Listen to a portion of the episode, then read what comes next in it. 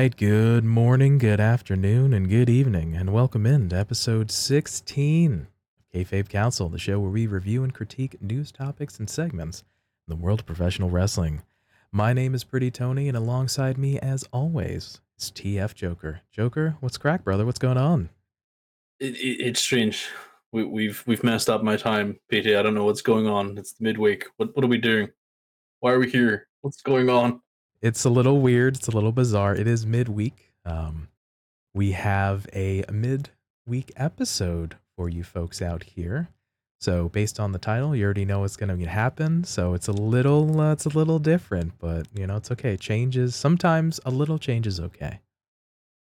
Mm, yeah, yeah, yeah, yeah, sure. We'll we'll we'll go with the little change being all right.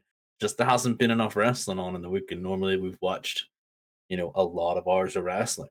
Really, so far, I've only watched three. So, yeah, for the most part, since we are recording kind of earlier in the week, we've only really had a chance or the opportunity that Raw's been on, NXT has been on, and that's kind of about it. This is, we are recording on a early on Wednesday, so Dynamite has not happened as of yet, but yeah, still, uh, it's still always fun to talk to you, bud. Yeah, yeah, yeah, no, definitely. Like, it's not as if I absolutely hate this or anything but you know, it's it's one of those things that I'm like, uh, strange.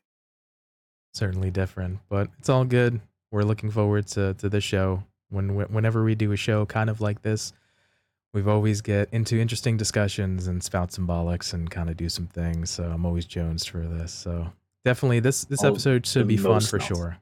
Yeah. Oh yes, yes. There's there's sixteen possible topics for nonsense and bollocks. Yeah, it's there's definitely a lot of potential here. Yeah, for sure. So appreciate you coming on this journey with us during this slightly different programming piece. Once again, to mention it before we mention it the towards the end of the last show, but the premise for having an earlier episode this particular week is because your old pal PT is moving in a couple days if you're listening to this on launch day, hope you're having a good day. But if you're listening to this on launch day, in a couple days, PT will uproot his whole life and, and move to a different place across the country. So we're getting an additional episode in so that we kind of don't lose sort of the momentum we have. And thank you for all the listens and all the watches. Thank you so much. But yeah, so we're definitely want to get an episode out for you so that we can definitely have and share our thoughts before the big weekend upcoming. Yeah, PT had decided that he was gonna up sticks, move, you know, give himself give himself some time to breathe away, and then wrestling was like, oh, by the way, we have two pay per views on that weekend. So he was like, oh, well, I've already made plans, so what do we do? you know, figure it out. We're live, pal. We're gonna figure it out. Yeah, so. we're, we're live. But yeah, so hence the nature of the earlier episode. But not regardless, this should be a fun conversation and kind of good prediction. So thank you for coming along on this journey with us. All right. As a reminder, you can find us in video form at youtube.com slash kayfabekouncil and in audio form wherever you get your podcasts from. On this week's episode, we look at WWE Clash at the Castle predictions and for Double Shot, we also look at AEW's All Out predictions. But coming up first WWE Clash at the Castle. So, this one, once again, little context for this will be in the UK for the pretty much the first time since WrestleMania 1992, which took place in Wembley Stadium.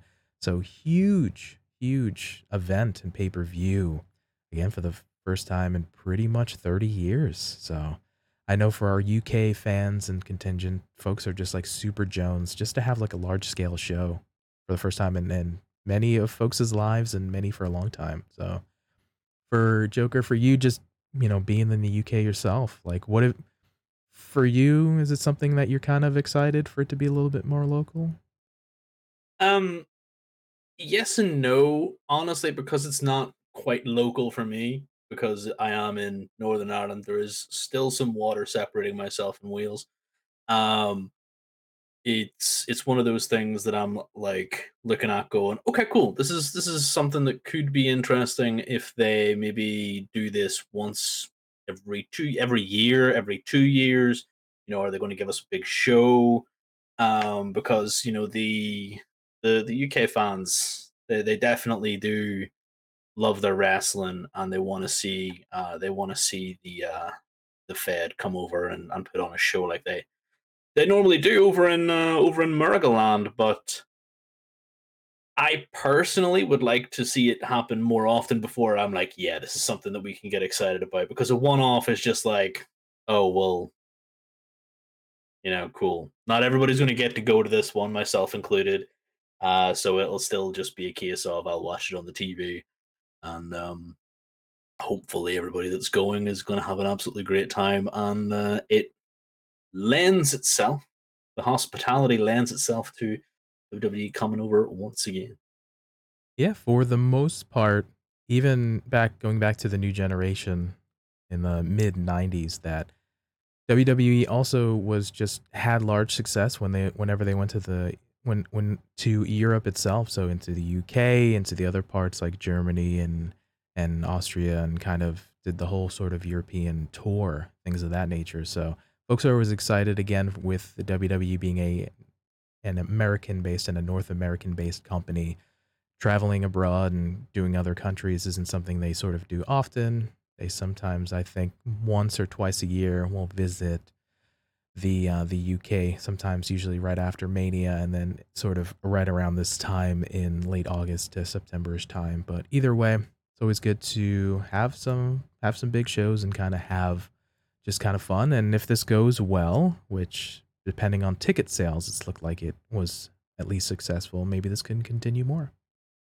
Yeah, I mean, like they it's not as if to say that they've never been to the UK. They have made their way across to Ireland and Northern Ireland and uh, they have put on shows in Belfast. I have been to uh, the SSE arena and watched the um well it would have been the Odyssey arena at the time. The uh watched some of the the, the live events. Um not the premium live events, just the normal live events, you know, the ones that aren't recorded.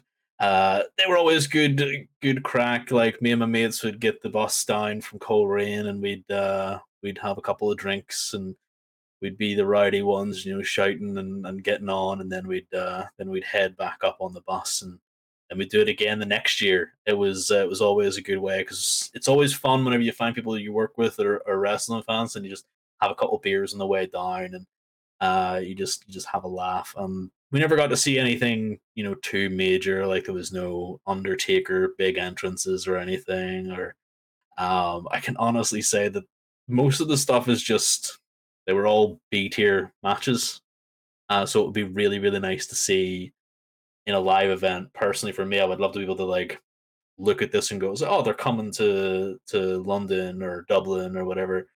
Get my get my way over there and uh, just be able to watch like a, a singles match for the actual title. Like, regardless of whether or not it changes hands, we'll see if either of us think that's going to happen. But the fact that it, you know, you go into it going, there's actual doubt here because they're recording this and multiple people are watching it, as opposed to, oh yeah, no, this, the champ's not dropping the belt. This is pointless. We're just here for the spots. All right. Well, appreciate you sharing your experience again. Not a not always a huge amount of opportunities for folks in the in the UK and, and abroad to see the WWE, but awesome. This one looks like it should be uh, should be kind of just a fun match for everybody. So we'll kick into it proper here with the first matchup we're going to look at as Edge and Rey Mysterio take on the Judgment Day of Damian Priest and Finn Balor. So as we're aware, the going back couple of months here that the Judgment Day turned on Edge, so he's looking to get his vengeance, and they've been feuding with the Mysterios. And even most recently on Monday Night Raw, we see that they called out Edge, and now he's looking to kind of get his revenge. And so we're sort of seeing the blow off between combining these two feuds, feuds rather, of Edge and Rey, the Mysterio family taking on the Judgment Day. So how are you? How do you see this one? What are your thoughts on this? Yeah, this is this is difficult. Like part part of me is like, okay, I'm, sort of way done with these feuds. Um, and other ways, it's like, why, you know, I don't know how to end this. Like, it's just one of those things that seems to keep on going. Like, even though we've had these matches where you've had Damian Priest versus Edge, uh, you know, you've had um Finn Balor sort of branching out and, and fighting AJ and stuff, and you're just like, well, okay, cool. What's what's kind of going on? And then you've got the X factor of um of uh of Rhea Ripley, who's just like, okay, cool. Rhea is mind gaming Dominic, and uh there's a lot to be said for the son turning on the father, especially whenever he is being, you know, maybe putting in a little bit of extra work saying, I don't trust Edge or I don't like Edge, or recently it's like, why don't you trust me to, to tag with you? And is Rey is nice enough to say, well, every time I have tagged with you, we're blooming lost, son. So, you know, kindly calm the hell down. I need somebody who's going to help me win for once. Um, so, you know, it's one of those, it's, it's, it's very difficult to look at and go, an awful lot riding on this because is there? Yeah, it's an interesting to note. Once again, you mentioned the X factor of Rhea Ripley has been playing a large role, especially in the mind games against Dominic. And then just sort of physically standing between Judgment Day and their opponents. So there's a lot of things. I think this is definitely going to play a factor.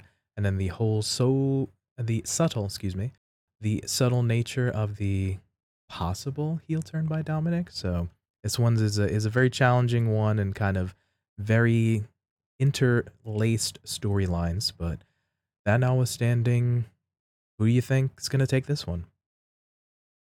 Um,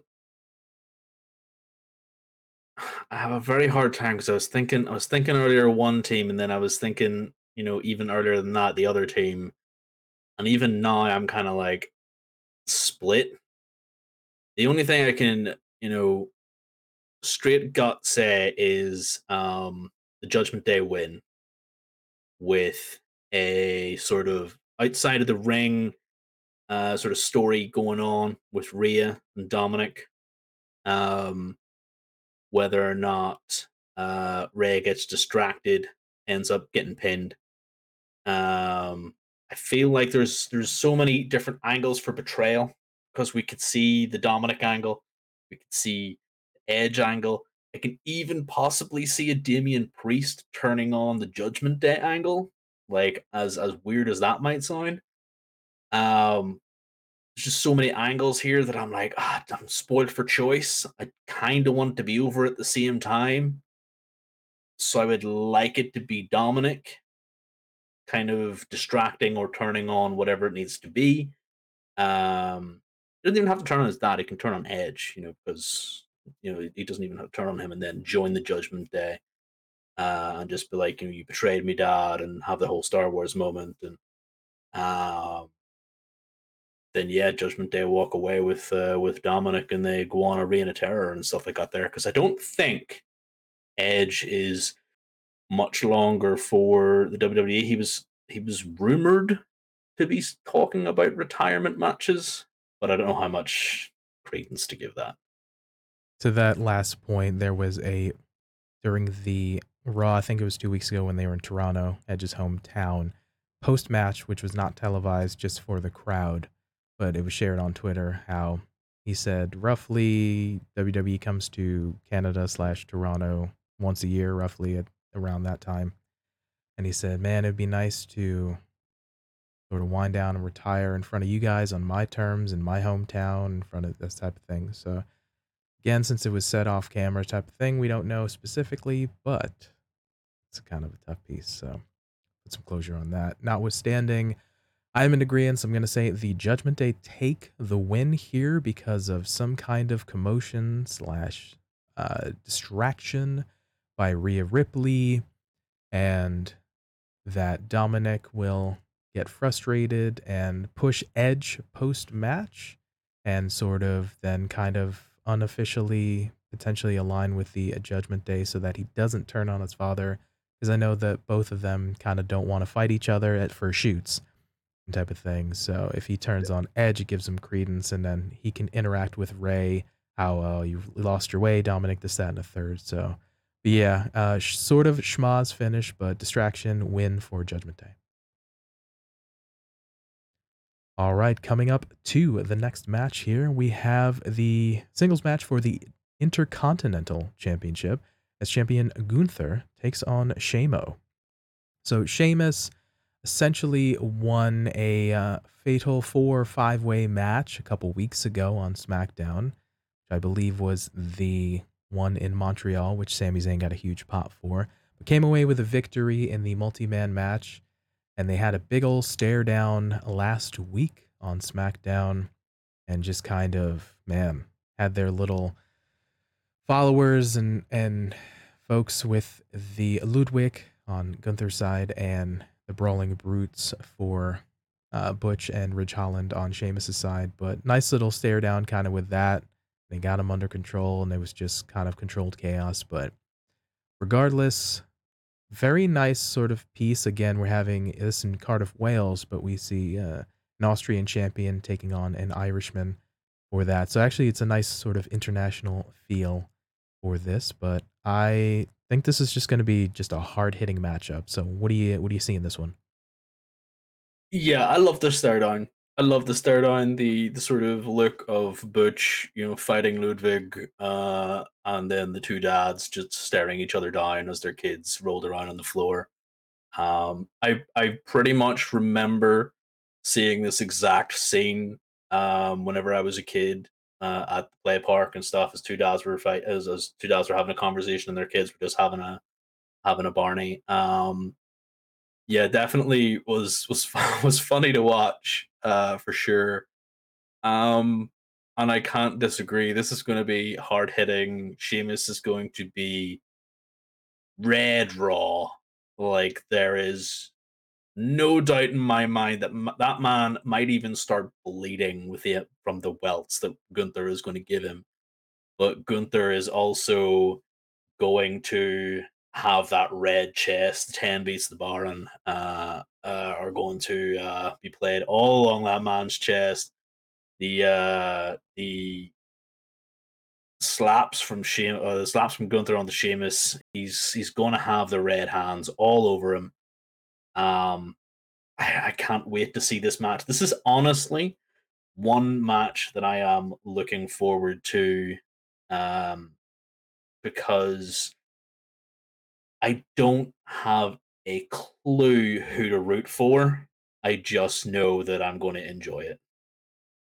Yeah, it's always fun when you can have just two big hosses beating seven shades just out of one another. The chops from Gunther onto Shamo, and then of course, like you mentioned, the ten beats from Sheamus. Like this is just gonna be a hard hitting, just fun matchup. So, if you had to take a guess you know, with the storyline of obviously Gunther being booked strong, but then the subtle piece of Sheamus never having held the Intercontinental Championship. If you had to take a guess, who are you are you gonna pick? Sheamus, hundred percent all the way. I don't think I can bet against Sheamus. Uh, I don't think I'm allowed to bet against Sheamus. Uh, I love Sheamus. Like I think I've said this before. Like anytime you know the uh, the Irish contingent is is in the running for the for the titles, I have to cheer for them. Uh, they are some of my favorite wrestlers. You've got Becky, you've got Finn, you got Sheamus in there. You know, you've got other people from the UK as well who I love to see. Um, but I think I've mentioned those three specifically before, and I just want him to be able to complete his set. Like this is the one thing that he needs. Is that the right thing to do? Probably not because you know you're wanting Gunther to be strong, you're wanting this, but you know all logic is going out the window. I don't care about who is who is going to win. This is who I want to win because selfish reasons. Sheamus has to win. Yeah, I feel like Sheamus has been around for quite a while too, and he's kind of getting up there in age. So this could be potentially be his last opportunity to maybe hold a championship. So who do I want to win? Sheamus to get that Grand Slam the feel good in in the UK feeling. Who do I see winning to continue? Gunther. So mm. I wouldn't be mad, honestly, with either one of these guys winning and having the championship, but That's kinda how I feel. So, with Gunther just ha not having a ton of defenses and not having it sort of an opportunity to kinda show that piece, but yeah, I want Sheamus to win, but I see Gunther taking the win. Gunther being one of the in fact, Gunther being the longest reigning NXT UK championship, I believe, uh, he he has a lot of fans in the UK as well. Like, it's not as if he's he's not loved by the UK or anything. It's just selfish reasons. I want Sheamus to do this for his own uh, for his own come up, for his own completion's sake, for you know the fact that you know he he he deserves this, uh, in my opinion. Uh, but like, yeah, Gunther, you can't root against him. Um, either way, the outcome of this match is going to be uh, great, um, and I'm not going to be mad at it. I can't be mad at it. Agreed. I'll just I'll be content with either one of these guys winning. Right, we move on to the next match, grudge match of sorts between Matt Riddle and Seth Rollins. So this one sort of stems back from a little bit beforehand with taking jabs at one another, but sort of gained a lot of steam at this week, this year's past Money in the Bank event where both of them were in the match and essentially hit a big move where uh, Riddle ended up hitting an RKO off the ladder onto Seth, and it looked pretty nasty, but thankfully both men weren't injured, specifically Seth. But taking a lot of shots at one another and getting a little bit personal, and specifically this past week on Monday Night Raw, they had a interview being from separate rooms and once again taking shots at one another. And then when they quote unquote were off camera nice little touch WWE but they got super personal with Riddle talking about uh, the man Becky Lynch wearing the pants and kind of being the the big dog in a sense.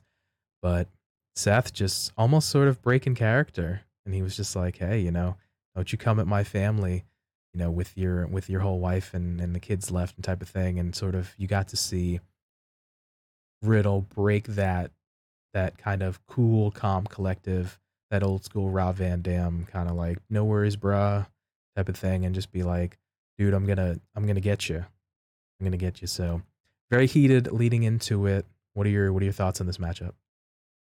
Um yeah, this one is is kind of one of those filler matches for me where they have they have they pulled it from SummerSlam, which is a good idea. Like it, it didn't have enough legs under it to sort of get there. Over the last few weeks, we've seen them come at each other. And even before the show, there was the uh, there was the fan camera, a parking lot brawl, parking lot brawl. Yeah, yeah, it was it was really great. It was it's a great touch. They've added these little bits, you know. Um, it's it's doing a really good uh deal of blurring the lines because there was um there was the animosity between the two from beforehand when Matt Riddle's ex-wife, uh, had made comments about Becky, and there was rumors. However strong these rumors are, I'm not 100 percent sure. I wasn't uh, wasn't so much thinking about the backstage politics here, uh, where Seth didn't want to work with Matt at that time uh, because obviously of these uh, these comments made. Um, so obviously that has changed or was never true in the first place, whatever it may be.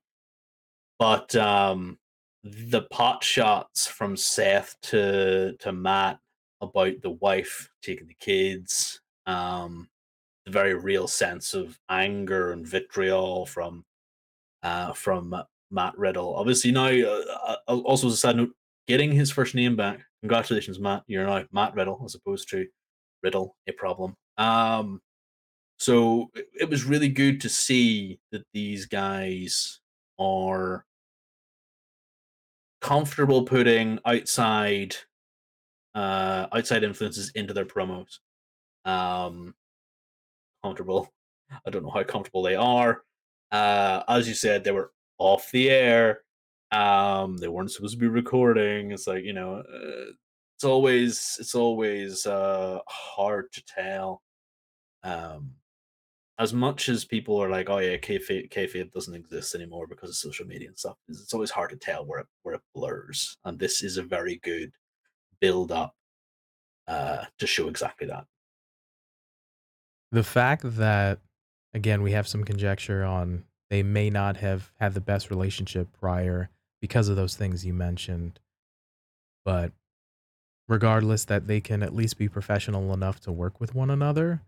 And we're seeing that to at least to an extent where they can kind of seem to put that aside and again just be able to put on a match type of thing which i'm sure they talked about it beforehand and we won't even get into the uh the, the whole eddie kingston sammy guevara where they apparently didn't communicate and didn't clear it one another type of thing that's been talked to death of course but notwithstanding so the whole thing about kayfabe that if the fans can't tell whether it's a story or it's real, you're doing your job very, very well. But yeah, I at least there beforehand, like leading into SummerSlam before it was sort of pushed to the side.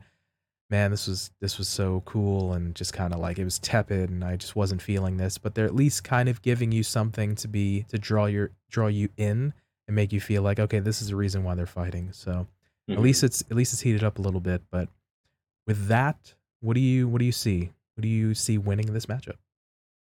I definitely agree with your final point there. Like that is definitely uh, the best decision was to to reheat this on the stove. Um, and because of that, I have more of an interest, even though it is a filler match. Um, because of that, I'm not sure Matt Riddle can take another uh, loss um, Seth can always take a loss regardless. Like I think I've pretty much said this before. Like that man can lose every match and will still remain hot. Um, neither of them in their past outings on the pay per views have done very well. Um, with Riddle having you know come up short against the the tribal chief, head of the table, the king of all kings, the man who has spent two years at the top.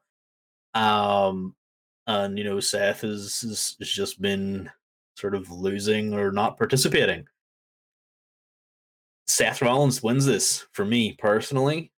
Um, to end this, like this will be the absolute end of this, and then they'll go their separate ways. I feel like there won't be any shenanigans, um, because there's nobody else to involve in this.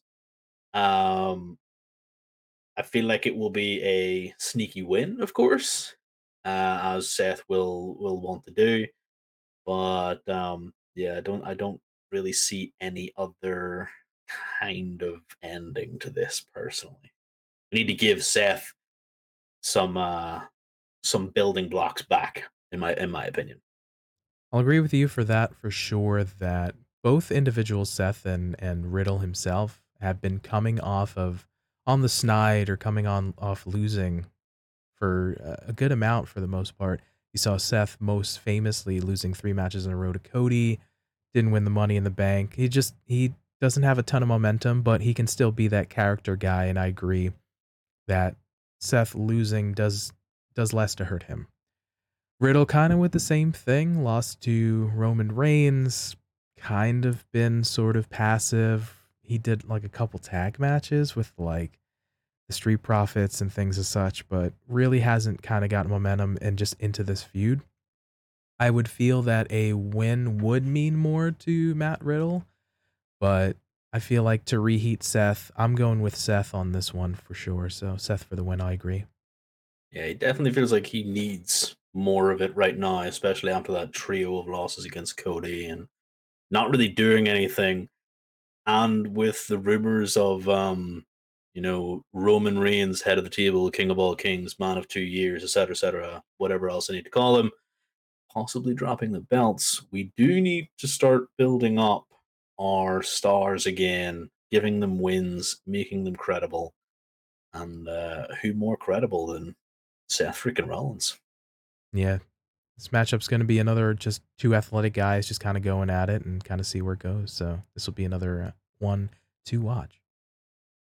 All right, coming up to our next match, a six woman tag featuring Alexa Bliss, Asuka, and Bianca Belair taking on control of Bayley, Dakota Kai, and Iyo Sky. So this one again with the huge return of Bayley and the introduction of Dakota Kai and Iyo Sky alongside her. I've just been calling her shots and running rampant, most feature, featuring Dakota Kai and Io Sky going to the finals of the WWE Women's Tag Team Championship match finals tournament, but coming up short and kind of jaw jacking at one another and stuff. So at least with this, there's just going to be six six women who again who are very athletic and can definitely just do some moves and just kind of get you interested. And this one's just going to be fun for sure but what do you see about this one here? Uh, i hate i hate the name control. Like I, I i want them to stop calling themselves that. I just don't like it. They're controlling their narrative don't you ever say that again. Wash, go and wash your mouth out with soap, PT. Yeah, I can't believe, I can't believe you even did that. Um, I love Bayley. I love Dakota Kai. I love Iyo Sky. I almost did a silly and called her Dakota Sky, but you know, um, I love these three. I think they're great. I think um, the possible botch finish of the uh of the tag of the the women's tag team tournament final uh you know with with the way that kind of went out is interesting. Um i feel like that was done to keep the tag titles temporarily away from kai and sky um because there's going to be some interesting developments in the coming weeks with those titles uh, if you need me to spell it out, then clearly you haven't been paying attention. But they will come into it. Um, and I feel like the hunger and the sort of vitriol and anger that they possibly have will be sort of pointed towards Alexa Bliss, Asuka, and Bianca. Um, the promos for these three have been somewhat awkward, with Alexa sort of leading into what Asuka's trying to say, Bianca kind of going semi heel ish in her taunts. Um, I don't think any of them have been particularly strong, in my opinion. I haven't enjoyed any of their promos for a while. Like, I don't think Bianca has cut a promo where I've been like, oh yeah, yeah, yeah, you're cool. Uh, Asuka is Asuka is best when she's not trying to play up. I, I really like her as a heel. I really prefer Asuka as a heel. Uh, whenever she's cutting her promos. Um, and Alexa Bliss kind of almost feels awkward in here because I don't know. To me, she's Little Miss Bliss. You know, she's just so sneaky, conniving, if those are the words to use. Like I, I just feel like she's more suited to the Bayley side of this kind of fight.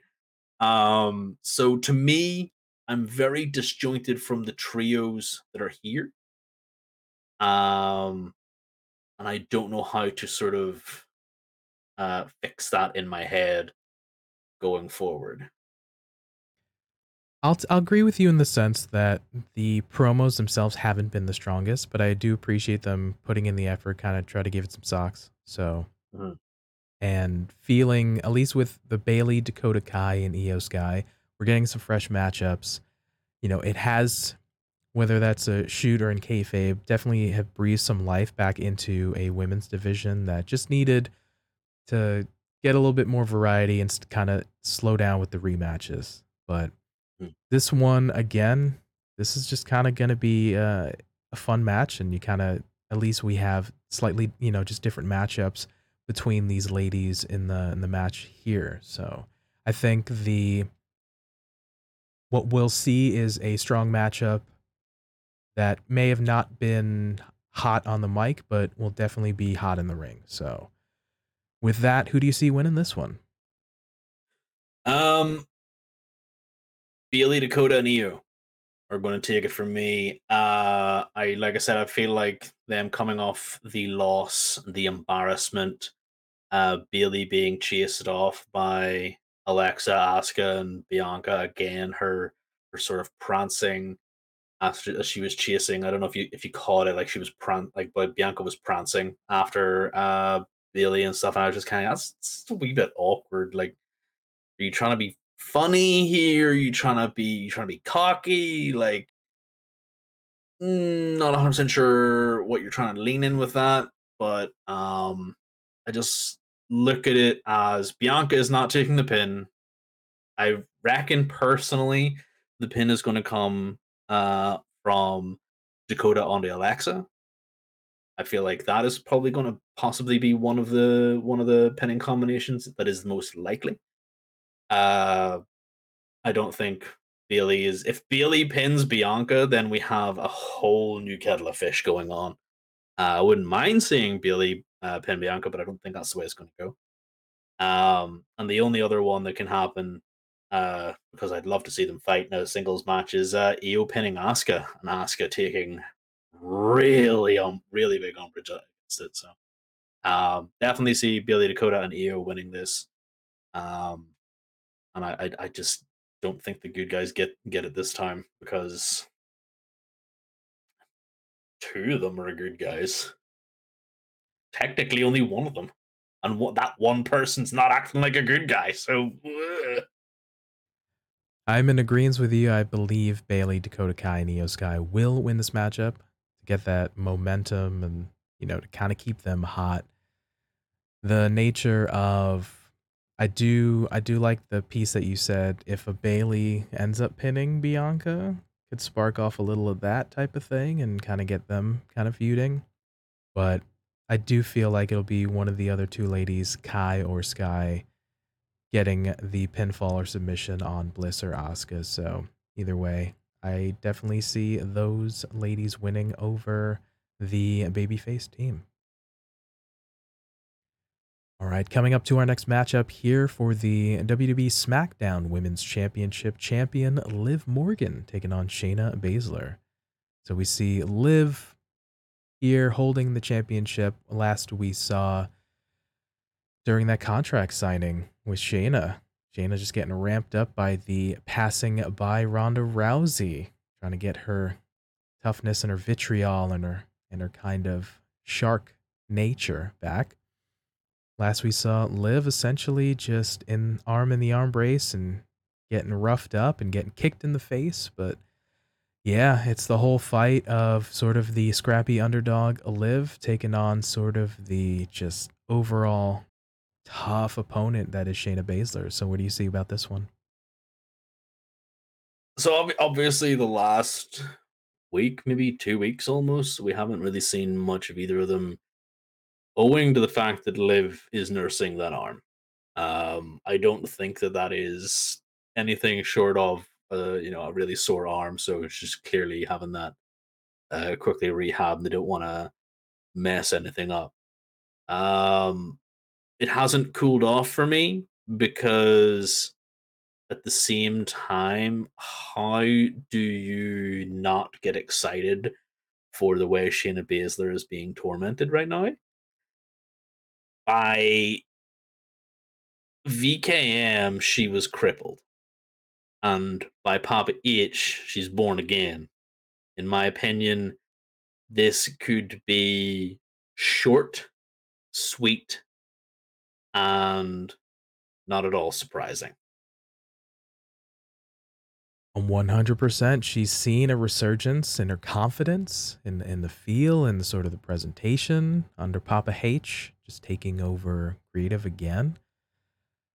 Yeah, this one is either going to be, I am in agreement, of really short matchup, or it's going to go the guts of 10 minutes and, and we kind of see one take it. So, with that, who do you see taking the win in this one? It's unfortunate because I really like Liv and I've wanted her, you know, obviously to to pull ahead and whenever she she won the, the SmackDown Women's Championship, I was super happy for her. But it's like having your favorite candy bar and then being given your other favorite candy bar, and you're just kind of like, well, I've you know I've had some of that. I really want this. Shayna Baszler's going to win, and it's not even going to be close. I kind of am in agreement with you. I have the sneaky suspicion that it might be a quick win for Baszler.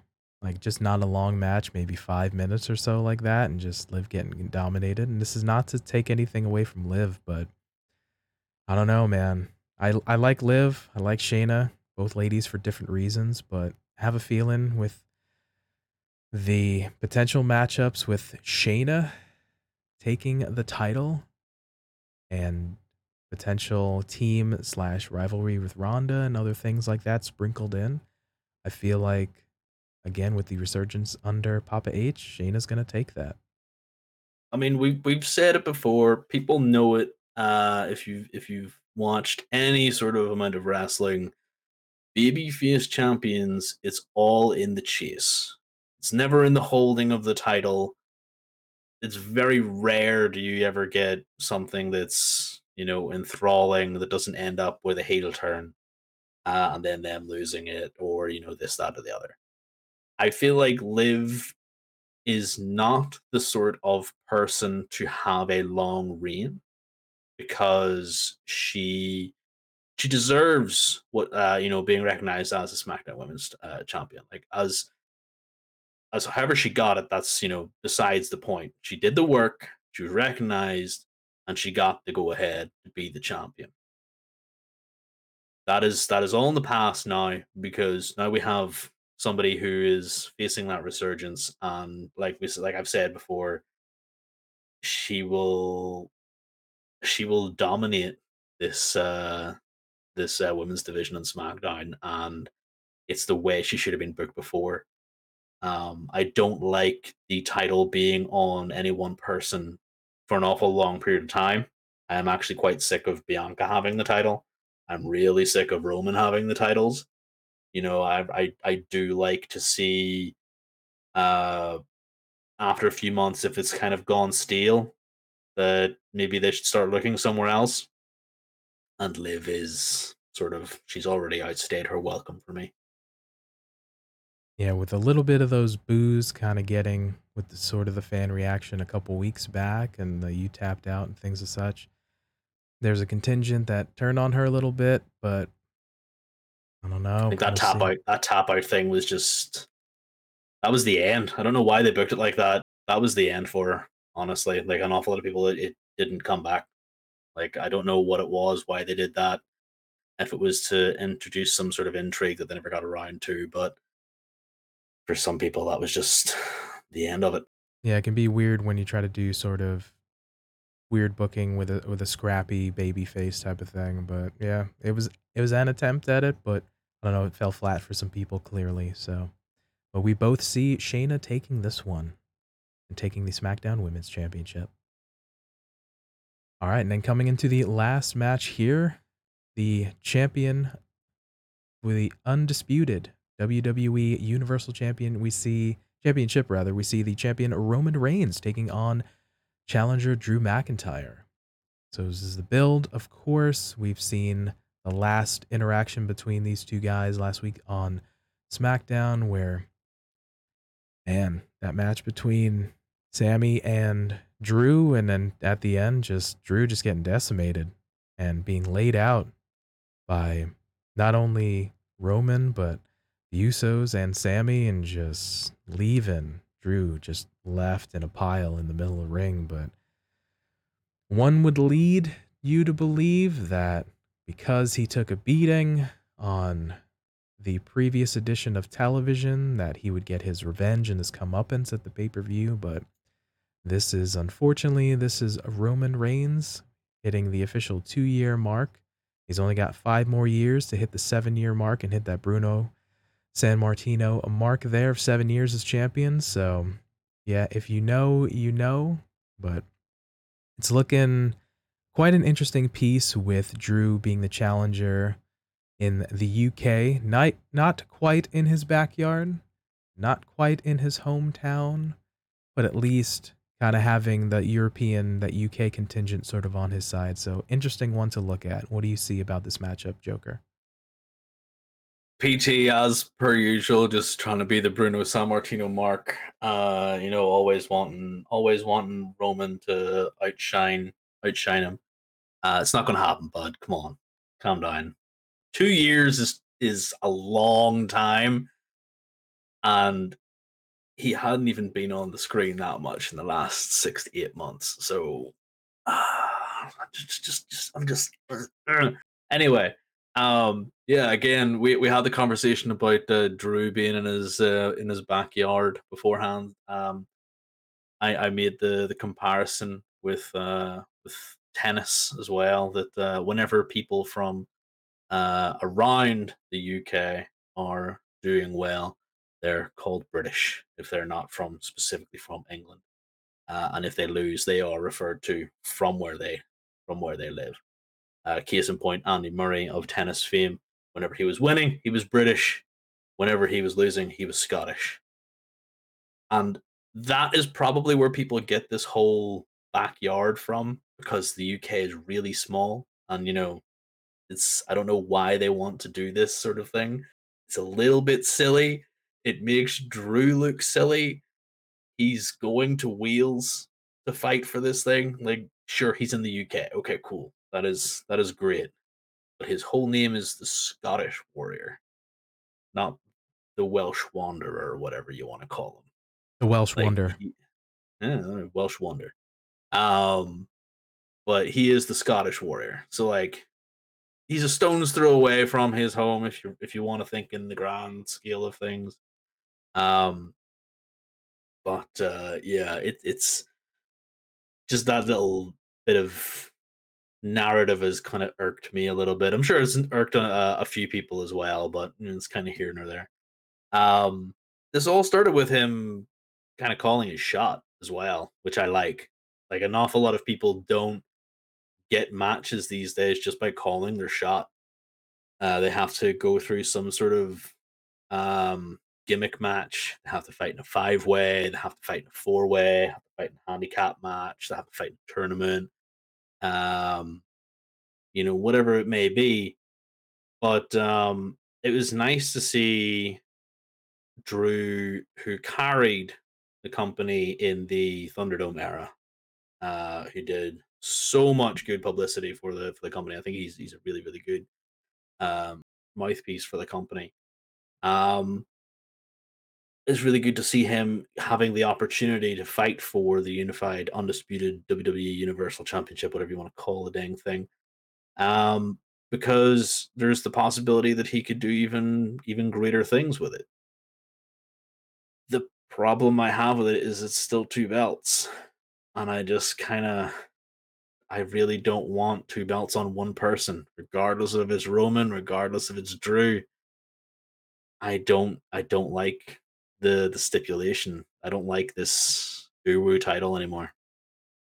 Yeah, there's been conjecture on whether or not whatever the result of it is, perhaps if it's a Drew win, that they might say they slipped into the contract of Paul Heyman saying, "Oh, you beat me, but it's only for one of the belts," type of thing. So they have been thinking about potentially maybe splitting them back up once again it's it's certainly an interesting piece. I I feel I'm in agreement that when you have in this in this scenario two world titles on one person, they have the opportunity to get overexposed and for folks to kind of kind of get sick of that individual. But the fact that uh, Roman is part time and really just not on television sort of fixes that, but then it's a detriment type of thing. You sort of get that sort of absentee champion type of thing. So there's a lot of folks that are saying it's getting long in the tooth type of thing. And I don't know, with the fact that Drew is in the UK and to make a huge pop and a big presence and to make the show feel strong and to send the folks home happy, having a person from the UK win the huge championship in the UK at a big show would do really good business. That's all I'm saying. But that notwithstanding, where do you see the mat? Where do you see the result of this matchup? 100% agree it would do really good business uh, to see Drew win. Um, The only problem I have is the aforementioned stipulation of it being the Uwu title. Uh, if by some miracle the re- the pre-recorded show this coming Friday reveals the stipulation, you know, even though somehow it's managed to stay sealed for a week, which I doubt, um, that yeah, it is 100% only for one of the titles and you get to pick. Um, I kind of see Roman retaining because the stipulation hasn't been mentioned beforehand. It's it's I don't want to say it because I really want Drew to win. I honestly it's it's like it's like Sheamus. It's like I, I I want him to come in and I want him to to win and I want him to have that reign in front of people for him to get that crowd roar.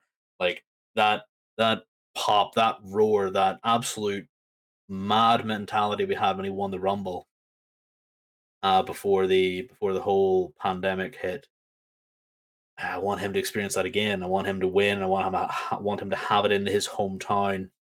Um, it'd be amazing, and I, I I I want it, but because of the Uwu title being two belts, it's got to be Roman.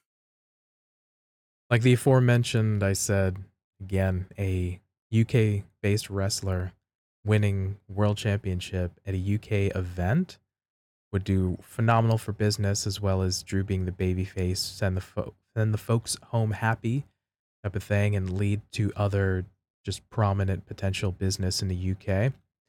It would be really smart to do it. Have Drew win for sure.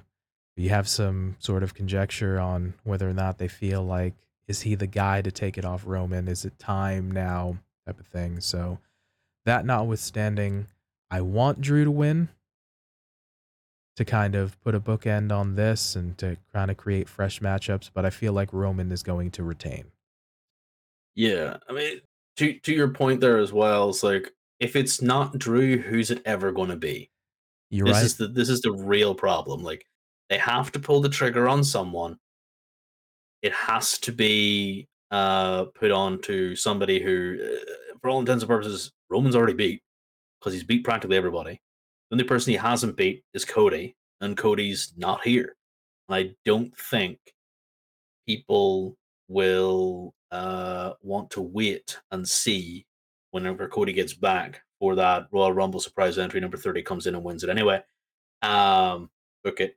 And, you know, him going to WrestleMania, I think, I honestly think Roman should already have lost the titles by then. They should already be split by then. I don't think that these titles are long for being twinned. Um, and I just hope that uh, the higher ups see that and make the decision sooner rather than later. If not Drew, who? In agreement, you got to have strong competitors, and and the way they've booked and been situated, just you know, they haven't had.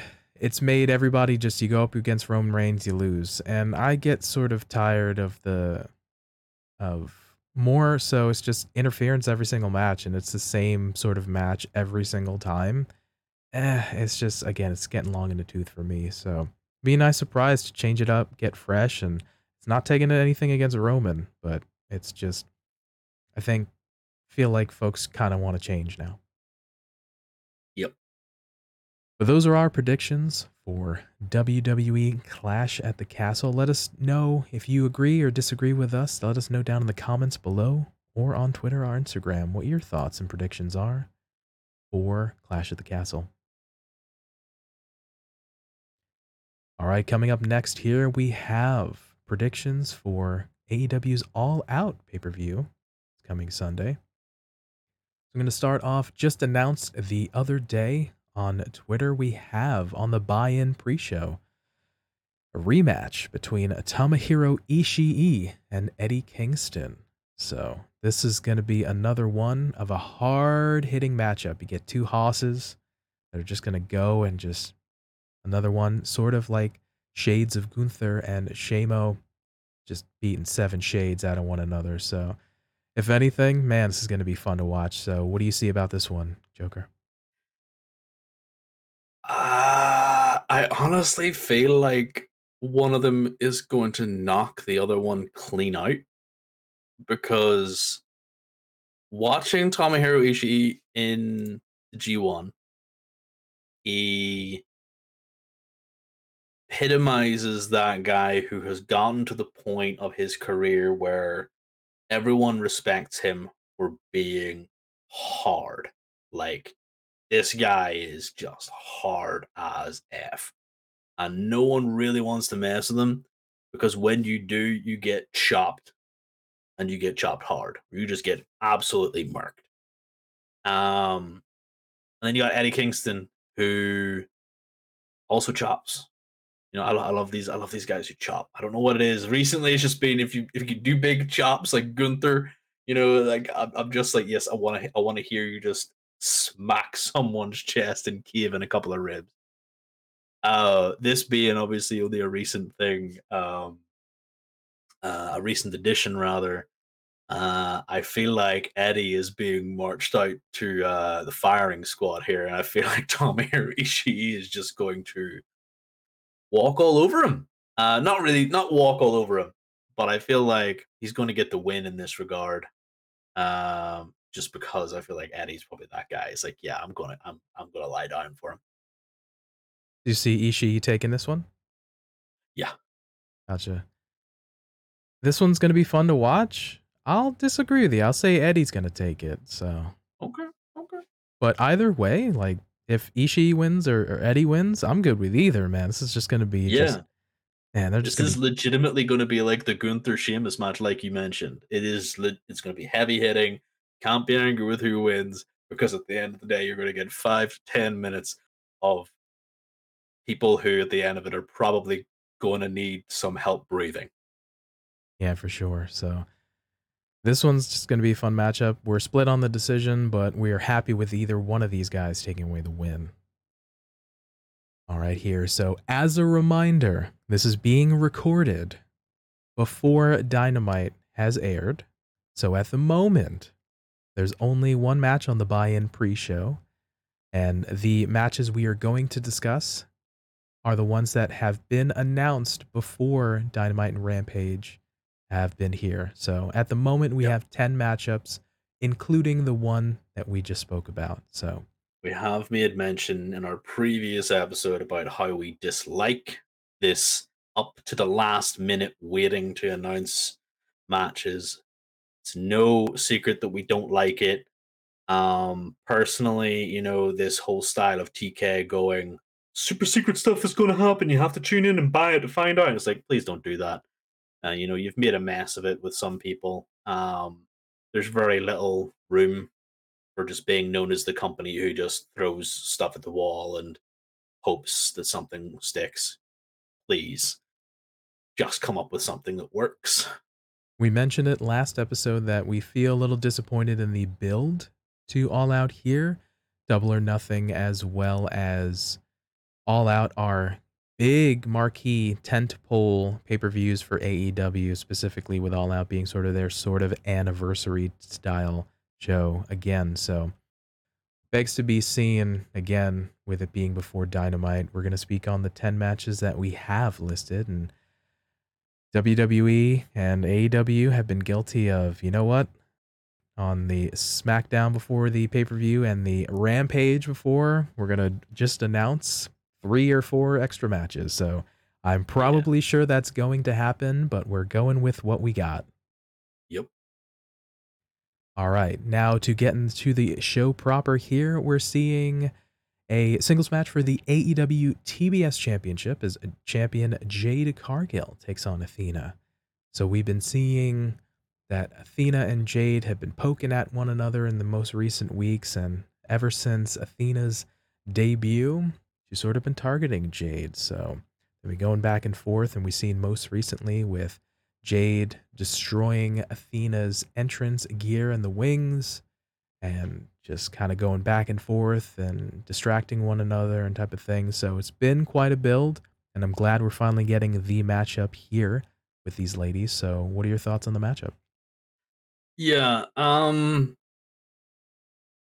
I, I I've stated it before, like literally only a couple minutes ago. I hate having the title on any one person for way too long.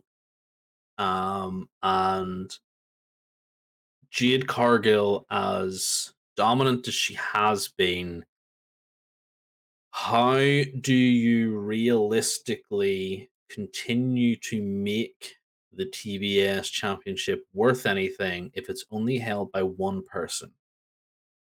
Um, because it it it has that same issue where if you hold it for far too long, then it's just kind of synonymous with that one person. Does it really hold any weight? Like only that person's held it, and what did they do? Well, they just kind of hung around and you know had the odd squash match, which has really been Jade's uh, mo of late. Like she hasn't even really had any matches recently. Like her her her counter hasn't went up for for a long time. It went, it was ticking over nice. You know they were they were giving her people you know to to crush to to step on.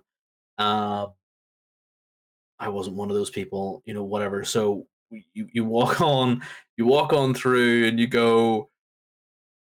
Where is the line for Jade Cargill? You know, I feel like it's coming.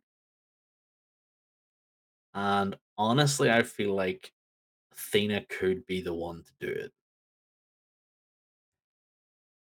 Based on your response, you got my brain percolating a little bit on the nature of the Roman and Drew piece. Like, if who who you got, if who's gonna be it, then it has to be someone. And hmm based on Jade's length of reign and kind of Athena kind of being pushed and kind of being that person. And they've honestly had a little bit more interaction long term than any other person Jade's been in sort of a quote unquote rivalry with. So honestly, like I feel like if it's time, it's time. And I feel like Athena could be the person to do it. So with that, who do you see taking this one? I do see Athena taking it. Um, there has been dissension in the ranks of the baddies. Uh, where Jade has sort of been stepping on the uh, the newest addition, the temporary body. Leila Grey. That's the one thing very much, Leila Grey. Um, I was about to say Leyla Hirsch, and that was the wrong one. Um, so Leila Grey has been sort of uh, pushed around, you know, uh, trying to get her her way in, and I can see it being a sort of turn and opportune uh, moment for her to assist in Athena uh, getting the one up on Jade Cargill, keeps Jade looking strong, removes the belt, starts a new starts a new sort of uh, feud, and then allows Jade to squash that one quickly and go on to face the AEW interim women's champ. Interesting notes. I'm going to agree that I see Athena taking this matchup here again for the things that I mentioned. Been sort of the longest kind of simmering feud that Jade has had, and I feel like if Athena takes it, you can have Athena look strong, and then to your point you just made, I can see Jade potentially going after the interim AEW Women's Champion. So I'm kind of in agreement with you. I feel like if it's time for Athena to take it and maybe see Jade switch gears a little bit, so. Yep. It definitely to me is time for her to get rid of that belt. Uh, Athena is definitely a perfect choice for for holding this belt, and it solves my heated issue of hating everything about the AW Women's title by putting it on to one of their most successful title holders in Jade Cargill. So why not give your most successful champion the belt that you need to be the most successful? Um, it just to me makes sense, uh, and I want to see. And it, it is the big problem here because I want to see both of these women do well. I really like Athena. I really like Jade. I love Jade's presentation. I think Athena. Uh, I think I think she's just amazing in the ring. Um, and I have since you know the formerly known Ember Moon. So it's just one of those things that uh, this would, in my opinion, help all parties uh, by elevating your women's division by giving a new champion a belt and also freeing up one of your, like I said, most successful champions to pursue the uh, big belt. I wouldn't disagree. I'd like to see it. So we'll beg to be seen what happens on Sunday. Look at TK. All right, coming up to the next matchup here grudge match between Ricky Starks and Powerhouse Hobbs. So the dis- disillusion, disillusion, excuse me, of the Team Taz here. See it coming to a head here where Ricky Starks ends up losing the FTW championship to Hook. Cuts a post match promo, ends up getting Pearl Harbored and, and attacked from behind by Powerhouse Hobbs. And they end up just kind of going at one another. Like bait, we end up having the uh, promo, which we highlighted as a quick hit last week's episode here, where it just Ricky very passionately talks about what's going on and ultimately challenges Powerhouse Hobbs. And Powerhouse Hobbs responds with a little bit of an assist from the factory. But man, this is a, a sleeper match that you didn't think was going to be good, but I, there's quite a bit of folks that are looking forward to this one. So, what are your thoughts? Yeah, I'm definitely looking forward to this. This is a mix of styles um, that I really enjoy.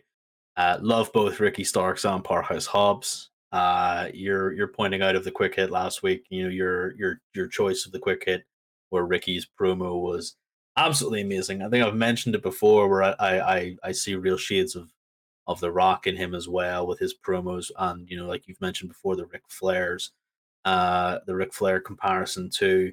Um, you know, I, I just I just love Ricky Starks. I think he's absolutely fantastic. Um, and Powerhouse Hobbs is showing that he doesn't need to be speaking; he just needs to be in a room. Like he does not have to have a mouthpiece even though he benefited from Ricky being there and being his mouthpiece, he, he just has to be in a room. Like they're giving Hobbs a similar build to what Wardlow had. So this is Wardlow take two. Uh, because they've given Wardlow uh, a title and then forgot that he existed. So I'm really excited to see this match. Um, excited to see how Ricky plays it. Uh, excited to see how we get to the end. Yeah, in agreement. The contrast of styles again, where we have Ricky, not to take anything away from his wrestling prowess, but we we both agreed stronger on the mic, but still can go a bit in the ring. And we have, to your point, Powerhouse Hobbs just can be a presence in a room without saying anything. So had a bit of a squash match before just to kind of cement the fact that he's big hoss, but this one's gonna definitely with the vitriol and, and the passion behind it should be a fun matchup to watch. Again, contrast of style. So who do you see taking this one?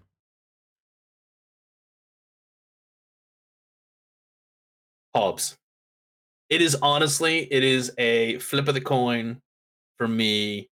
Um, I see Hobbs taking this and all will become clear later on why I think so.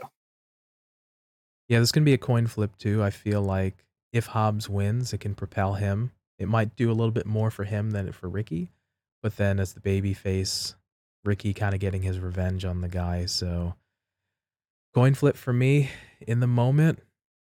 Feel like uh bookend and kind of put an end to the storyline, Ricky. So but I, I this is another matchup I wouldn't be mad at either one of these guys taking the victory. So we're a little bit a little bit on the split decision, but like I said, I'm okay with both. All right, coming up to our next matchup here, another grudge match here. Jungle Boy takes on Christian Cage.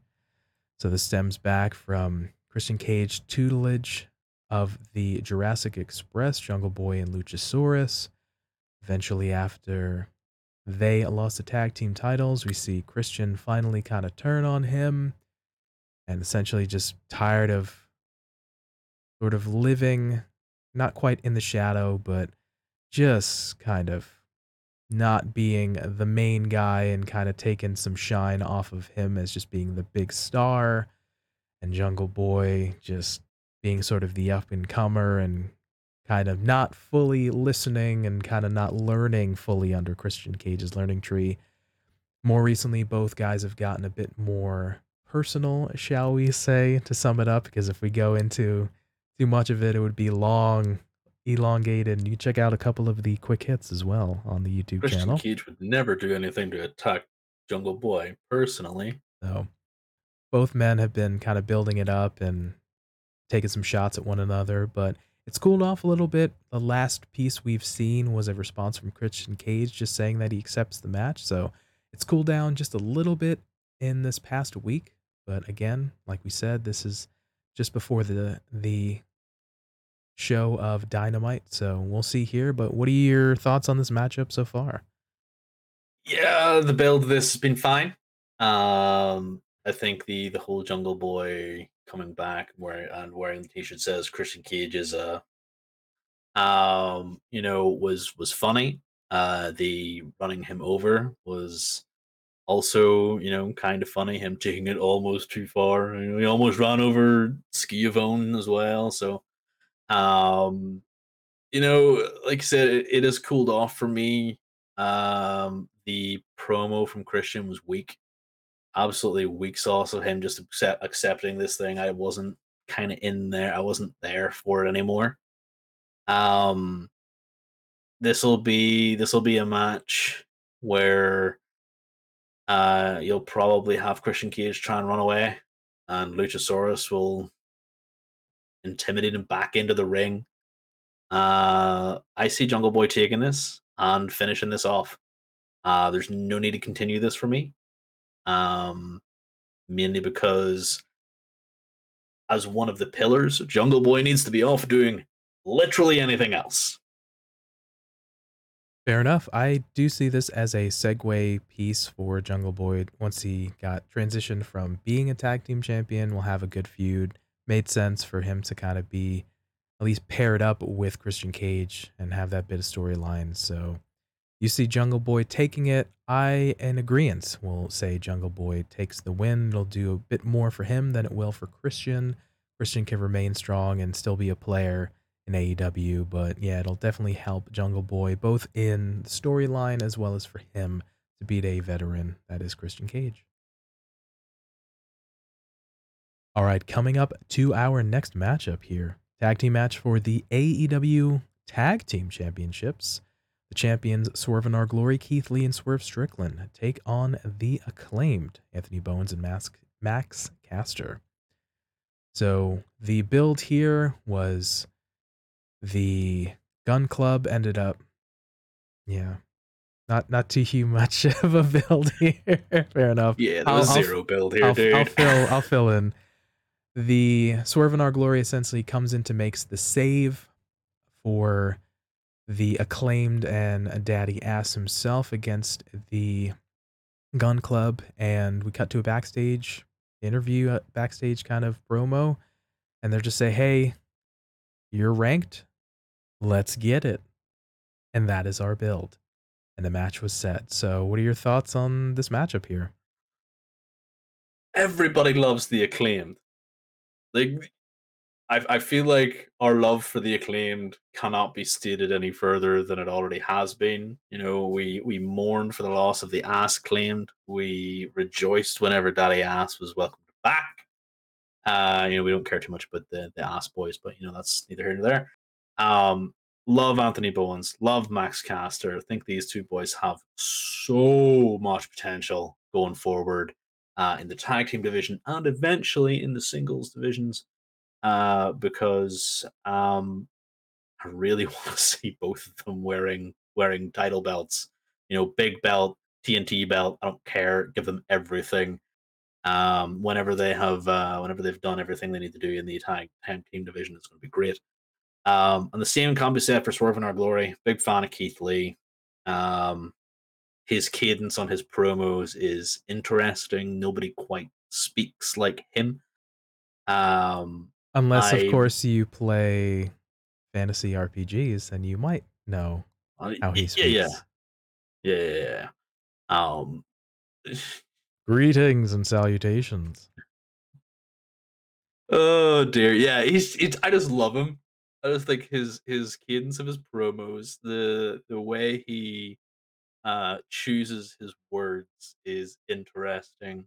Um and he should be allowed to talk on the mic more than he already is. Because at the minute he's kind of like semi heelish, uh sort of just making fun of people and with with Swerve, and I'm kind of like, okay, cool, but you're not doing any matches there's pictures of you sat in the sat in the chairs before uh before shows open reading books. Like, cool. Like I love you, Keith, but I need to see more of you on my screen, less of you in this tag team division. Uh, because I feel like yet again we have a billionaire that has no idea what to do with Keith Lee. Yeah, it's interesting to note that Swerve and Our Glory, since they've won it, really haven't been featured a ton maybe have had one defense or just a couple matchups just all they together.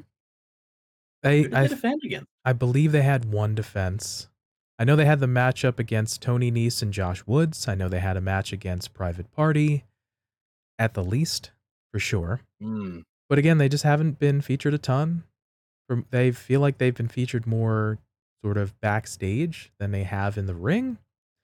Yep. Again, this is sort of just hey, you're ranked, so let's have a match because the pay per view's coming up. But the build wasn't as strong. But that notwithstanding, like I said, who do you see taking this one?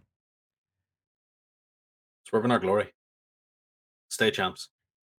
I don't see the acclaimed taking the title belts. They're ranked, but they're not number one contenders as far as I'm aware. Um, They are not number one. so moving on. There you go. I agree. Swerve in Our Glory is going to retain against the acclaim. Right. Coming up to another grudge match we hear, we have the American Dragon, Bryan Danielson taking on Lionheart, Chris Jericho, unofficially for custody of Daniel Garcia. It's Daniel Garcia on a pole match, ladies and gentlemen. We've got it. This again stems from the longstanding rivalry with the Jericho Appreciation Society and the connections to the Blackpool Combat Club. And it went back to the Anarchy in the Arena match where they fought, and Jericho and Jake Hager getting the submission and pass out win against Daniel. Uh, excuse me, Bryan Danielson there. And then furthering the the bickering between the two factions and the added element of the matchups with Daniel Garcia coming into play against Bryan Danielson and those matchups that were stellar.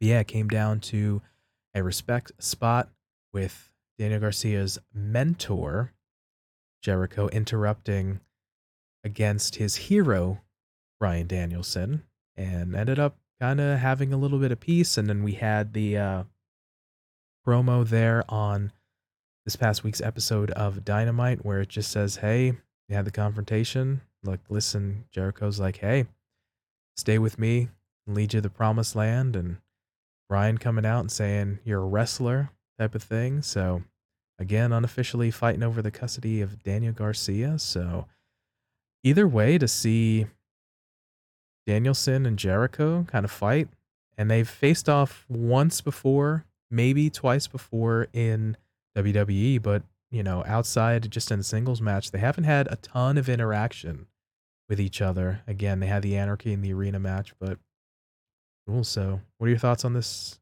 matchup here? I like I liked the the Lionheart Chris Jericho version versus um like the wizard and type of all the other stuff. Yeah. So, I- do prefer I do prefer his character work an awful lot more recently. Uh, for Chris Jericho, I love his character work. I think he's he's uh, really really good on the mic. He's uh, a fantastic personality. He knows his character stuff. He's been in the business a long time, um, and the wizard stuff pisses a lot of people off, and I like that. I think it's funny, um, especially because he just tries to work it in everywhere. If he if he gets a free moment, he just goes, "I'm a wizard." and I'll throw a fireball at you if you don't agree with. Uh, and I just love it. I think it's great. Um, so seeing uh seeing him kind of flabbergasted and, and sort of uh lost for words in the face of losing a protege, someone who he has helped out uh, and taken under his wing, as it were. Um, it's it's interesting because it's some of the best character work that he's done. Um, and it's not necessarily a massive. It's not necessarily a massive um, betrayal of the group like we had with the uh, Jericho Appreciation, Society's formation uh, from the inner circle. You know, whenever we had the big uh, split right down the middle, we just have this one guy who's a really good wrestler, a really good wrestler. And we've said it before, who's in a group doing some really good promo work saying that he is a sports entertainer. Um, and then you have a guy who as was forced to be a sports entertainer for the longest time, is now getting to live his best life as a wrestler. And, you know, he's the hero of Daniel Garcia. Um, yeah, it's definitely one of those things that this is wrestler versus wrestler because the Lionheart Chris Jericho is a wrestler's wrestler uh, in terms of his ability. He's not you know, sports entertainment um, that kind of gimmick, but uh, it's it's wrestling versus wrestling for a wrestler, and even the the crowd got in on that uh, sort of promo. It's like you're a wrestler, and you know all this here. So it was really really good to see. Um, a couple of the funny things on the internet is obviously a Kangol hat and a pole would have been a nice touch for this. Signify it was definitely Daniel Garcia. Uh, Daniel Garcia maybe in a shark cage that would have been good. Um, but all these all these little jokes aside, I really think this is going to be a good a good match. Uh 10 15 minutes worth of of really good wrestling and it's going to be a submission. Like the first time I'm calling it, it's going to be a submission win uh in this match as well. Yeah, I think you hit the nail on the head. Obviously, Bryan coming back and being a wrestler and featured and just banging on about I'm a wrestler and I'm here to, you know, take heads off and beat people up and do things. And Chris fighting Moxley as Lionheart again, which is a more, like you said, wrestler's wrestler.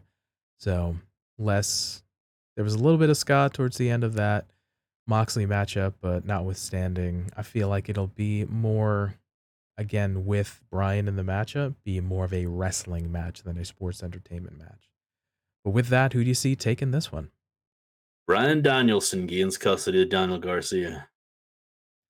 I feel like there'll be some there'll be there'll be wrestling, there'll be a little bit of conjecture. Daniel Garcia will come out, cause a distraction, and then Jericho will win because of that distraction.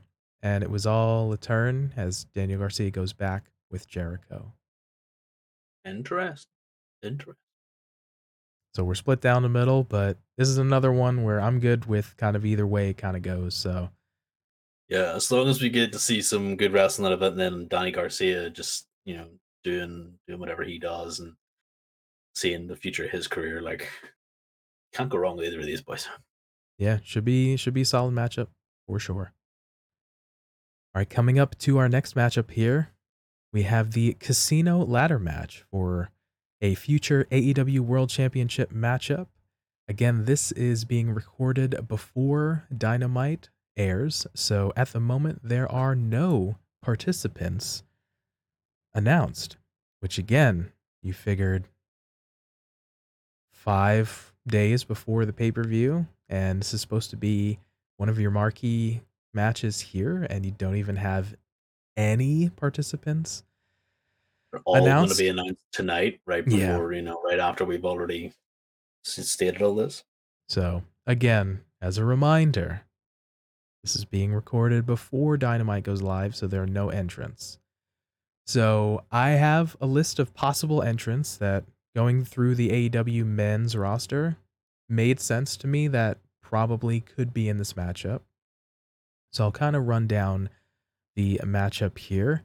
I've gone ahead and taken Miro and the members of the House of Black out of my potential entrance because based on sort of the last thing we saw with Miro interrupting the matchup for the Trios Championship that the Black, House of Black had, and then Sting and Darby coming to save him. I almost feel like on Rampage, they'll announce a six man for the pre show for the House of Black, Miro, Sting, and Darby. So I feel like I've taken those combatants out of my possible list. So Okay. just with that preface. So folks that I feel like would make sense or would kind of be in the matchup, I have Andrade, Daniel Garcia, Ethan Page, Kip Sabian, Lance Archer, Matt Hardy, Penta Obscuro, Rey Fénix, Roosh, Sammy Guevara, and Scorpio Sky. All of those folks do not have a matchup on All Out already and feel like it would make sense. Some of those folks, like Daniel Garcia, getting a bit of a push lately, could see him getting a potential opportunity to be strong in there. Kip Sabian again had a little bit of interaction with Pac and feel like he could do some work in that matchup. Lance Archer, Big Haas, you know, Penta and Rey, always good to see those folks in there doing some uh, some spots in a ladder match for sure. The guys from Ingo Ingobernables, Andrade and Roosh could be in there. Give Sammy something to do. Bring back Scorpio. So again, those guys I feel like could be in there. So Yeah. what are your what are your thoughts potentially and maybe if I missed anybody, who do you see being added? So I have I have three three things. I have chaos theory. Okay. I have string theory, and I have Austin theory. Which one do you want to hear first?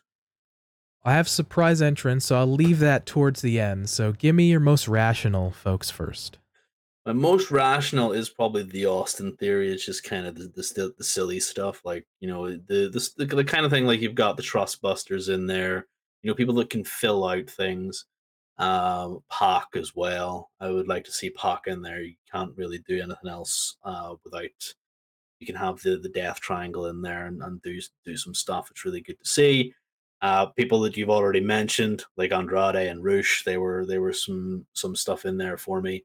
Um, I did have the House of Black in there because I wasn't particularly thinking that um, anybody was was going to do anything other than have Miro and them and have an interaction, as well as um, as well as Sting and uh, and his little son. So probably those are the most sort of. Uh, oh, and Sonny Kiss in there as well. Sonny Kiss, Kiss in with the Trustbusters uh, has joined recently. So um, those are the ones that I I sort of generally think that's going to happen, and then the uh, loser of because we don't know what's happening on the rampage of this week.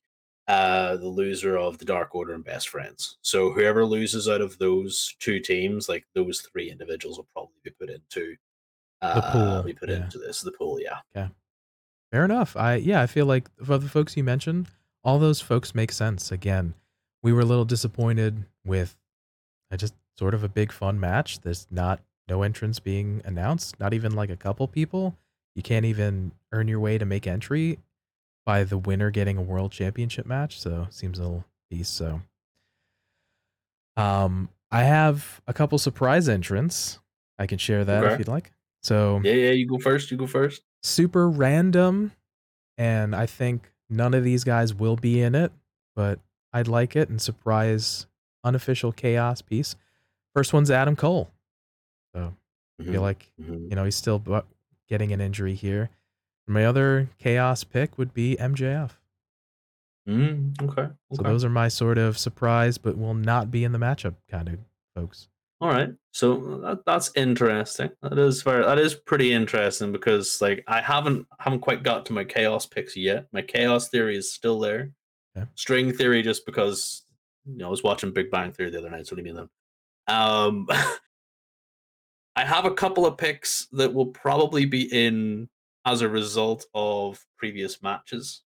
So should Big Willie Hobbs win, uh, then I feel like uh, Mr. Ricky Starks could make his way in as a late entrant, Interesting. uh, pulling double duty, just you know going in and you know, it would be really it's it's it's a it's a crossing the line possibly into chaos theory because he could win that, and you know, just seeing him sort of take the loss earlier in the earlier in the day to um maybe win, uh, and then Hangman on a page.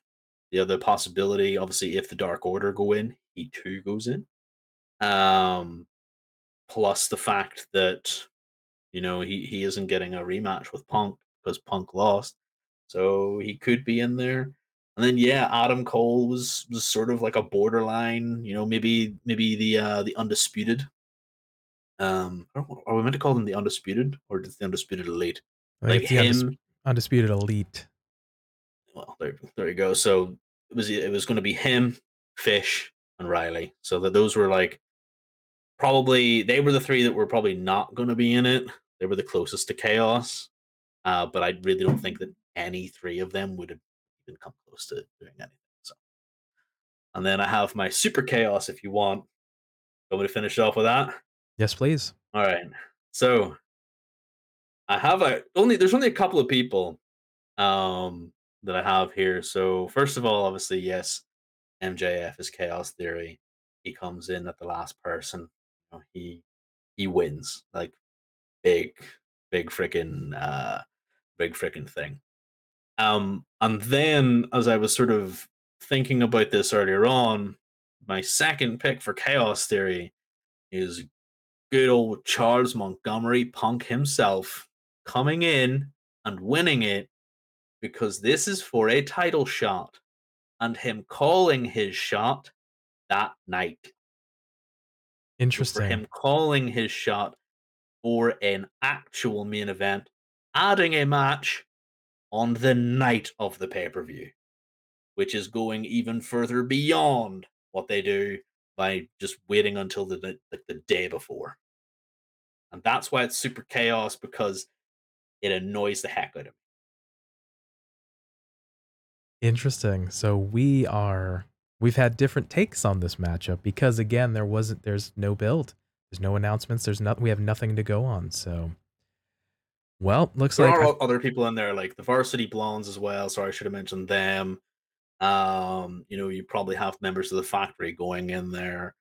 Uh, you know, a couple of people who are, are, filling in. Like these are just people that are coming into my mind as a, as a sort of thing. Uh, think about it, um, because you do have to have your fillers in there. Uh, so Serpentico as well, and um, and probably Fuego del Sol. You know, those are those are your standards that are probably going to be there. But you know, we're all all pretty interested in the uh in the who could possibly win it factor. So with that, we both shared some picks. We've gotten quite the field. I'm sure between my list and your list, we'll be able to scrounge up eight people to be in the matchup. That notwithstanding, just wanted to go shot in the dark and say who's going to win this bad boy. Charles Montgomery Punk. All right, Cookie Monster Punk, it is. For me, as I kind of think about who you mentioned and do thing, my sort of dark horse, because we have nothing, I'll just take a random guess Daniel Garcia. So we're both. I like that we had different approaches and different ideas about what this matchup entails, and we are very different in terms of who we think is going to win. So I'm not mad at it, and I actually love it. Yeah. So I, I really think that because because the fact that the the um the up until recently, I don't even think it's it's still been unconfirmed, but the the Jon Moxley versus CM Punk still being a part of this. Um, because of that, that's why I want this stupid thing. I was just I was just reading through the match stipulations earlier on. It's like receives a future AEW World Championship match. Cool. Punk and Moxley is still kind of possibly going to be a thing, that would be the most stupid, ridiculously dumb thing they could do, especially because TK loves waiting to put matches on the card. Why not just put a match on that card right there and then? So that was where my head was at with that. And that's why I think Punk is going to win. But I would love to see Garcia win. I would love to see MJF crop up. I would love to see you know, I don't know. There's just so many possibilities that could could happen and um yeah, I'm here for it. But I'm sure, at least by Friday, Friday evening, I'm sure we will be disevolved of all of our picks and actually knows Oh, who's yeah. in this matchup. So, but None again, of the people we have stated is going to be in this match. like we mentioned, this is being recorded before Dynamite, so we'll see how it plays out. All right, coming up to our next matchup here, four-way match for the interim AEW Women's World Championship. We see Toni Storm, Dr. Britt Baker, Jamie Hayter, and Hikaru Shida face off. So, quick background on this: the reason why we're having an interim championship four-way match is Thunder Rosa announces that she is injured and will have to step away. So we are getting an interim championship match here at All Out. So Toni Storm, which she would have faced in the matchup here, another strong contender. Britt Baker, Jamie Hayter is ranked very high as well, and Hikaru Shida, former champion. So, what are your thoughts on this matchup? don't like it. Literally, that's it. I don't like it. I you, you know my opinion on interim stuff. Um, See last week's episode, folks. see last week's episode. Yes, please. You know, I don't really. I hate repeating myself. Um, I I don't know why TK has a hard on for interim this, interim that. Please just strip people of the title, uh, or just don't bother doing anything at all. Honestly, with the way they were booking Thunder Rosa, um, like this should have been done months ago, regardless of injury. Honestly, if this was what if this what they planned to do was this, you know, or if what they came up to do with this was this, then they should have done this months ago and taken the title off her. Because or they shouldn't have had her win over Toni Storm. Um it has been uh in my opinion a boring reign. It has been a babyface reign in the fact that earlier on I stipulated about the Liv Morgan piece. It was all in the chase. She got the chase. She probably shouldn't have the title for that long. I just I don't see the title being on Britt. I don't see the title being on Hayter. I don't see the title being on Shida. It should have been on Toni Storm. And it should be the that is the outcome that Toni Storm wins this and then holds it and goes on to have a run similar to what Jon Moxley had. And then whenever Thunder Rosa comes back, stomps her in a three minute nine second match or whatever it was for Punk's match, and just completely destroys Thunder Rosa. And you know, whatever. Like that that should be the way it goes. Did you see Toni Storm winning this one? Yes, hundred percent. In terms of this matchup, I would just love the chaos effect of Jamie Hayter or Shida winning this matchup. I would love to see them as champion, honestly. Like I feel like it would be cool, it'd be a different type of thing. But where the story is leading, uh, with all due respect to those two ladies, it would feel like Britt or Toni winning this one would have the most favorite or the best odds. But I feel like Toni's taking the win here, so I'm in agreement with you. And yeah, there we go. Yeah, like Jamie Hayter, her day will come, hundred percent. Hikaru Shida, this is her first match back in a long time. I feel I don't don't actually think she's been in anything uh in stateside for a while. She's been over at Stardom. Um or at least she's been over in Japan anyway. Um but yeah, I don't see either of those two ladies winning this. Britt, great champion, great heel. Absolutely love the DMD but Dr. Charlotte Flair DMD can take a wee bit of a break. Uh, Toni Storm can have her reign. Um, and yeah, it's it's going to be one of those things that um, Jade Cargill will come after her. Should be some fresh, interesting matchups if that is indeed the case. So we both see Toni Storm taking the victory here. Right, next matchup here. Six man trios match. We have TNT champion Wardlow and Ring of Honor, AAA, and IWGP champions FTR, Cash Wheeler and Dax Harwood, facing off against Jay Lethal and the Motor City Machine Guns of Chris Sabin and Alex Shelley. So this all essentially came together when Wardlow faced off against Jay Lethal at, I believe, the Battle of the Belts, if I'm not mistaken, Battle of the Belts 3.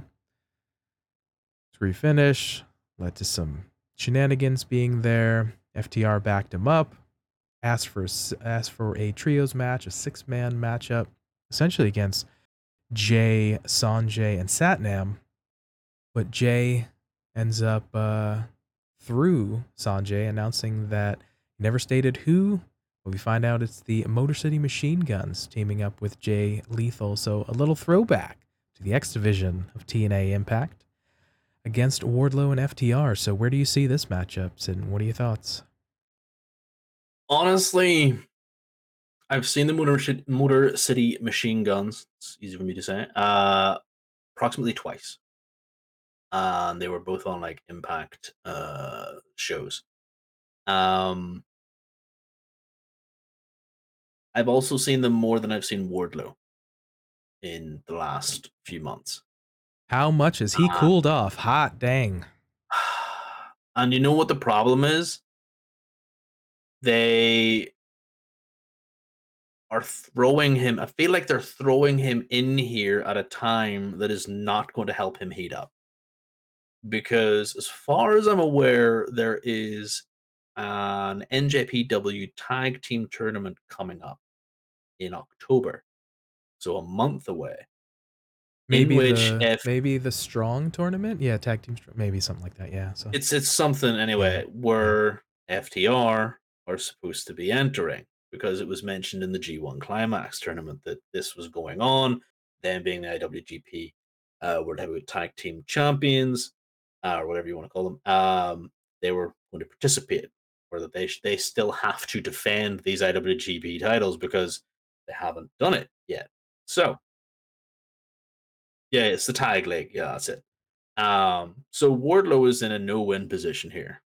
He is going into this match with a team that is going to be in Japan very shortly, defending those titles, which is probably why they're not doing anything with the AEW Tag Team division.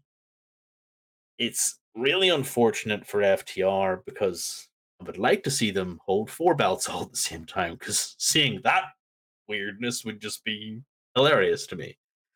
Um, and then it just leaves Wardlow to to kind of languish in obscurity here. I don't I don't know what to do with him. Like you said, he has cooled off something awful. Um, yeah, I, have legitimately seen the Motor City Machine Guns more than I've seen Wardlow, and that is that is strange.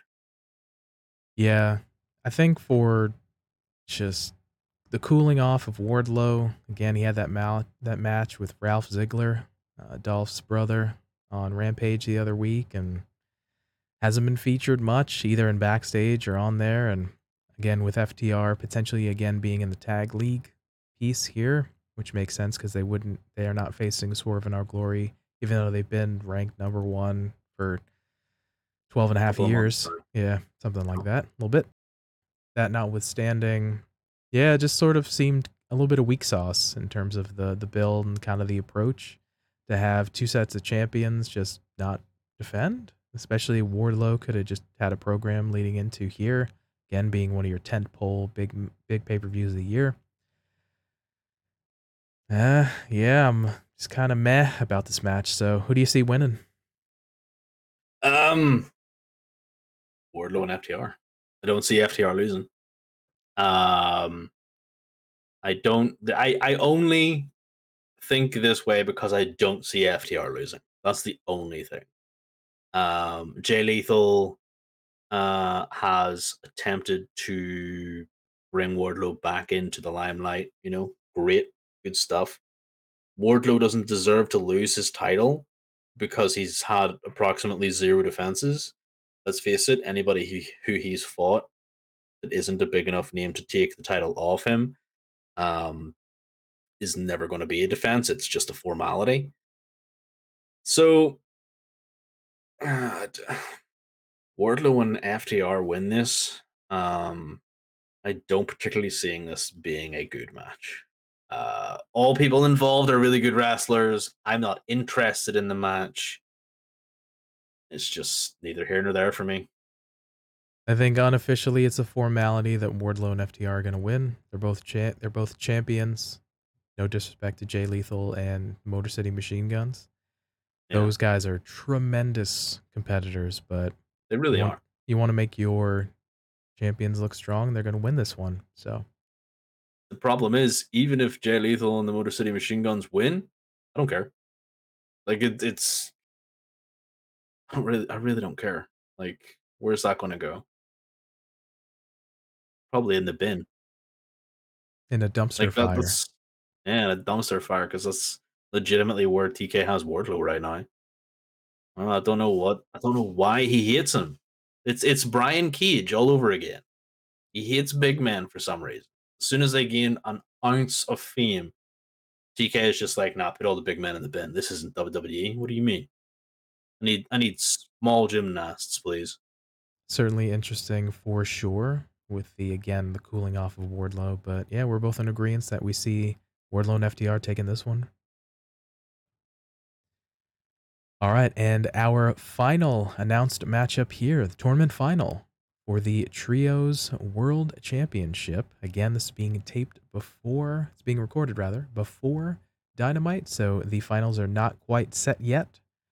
But we have the matchup between United Empire and the Elite, and then the Dark Order and the Best Friends. So, certainly four strong teams leading into this. So, I'll just kind of go into it. Who do you see is going to be in the finals of this matchup?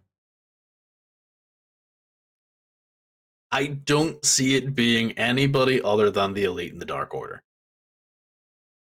Like I just don't think that it can be anyone else.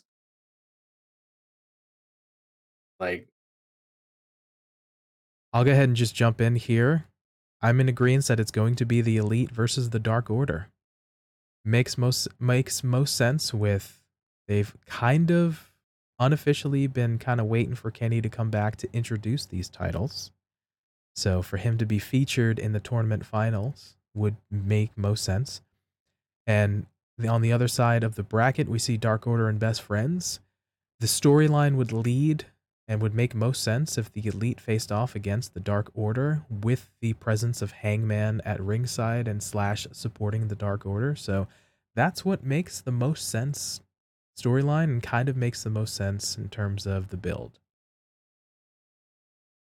All yeah, right. I don't I don't think there's anything that you can kind of put in here and be like, all best friends would be really good against the elite. There's no story there. United Empire would be really good against the Dark Orders. Like again, there's no story there. Why would you have NJPW guys even get to the finals? So yeah, definitely the elite versus the uh the Dark Order here.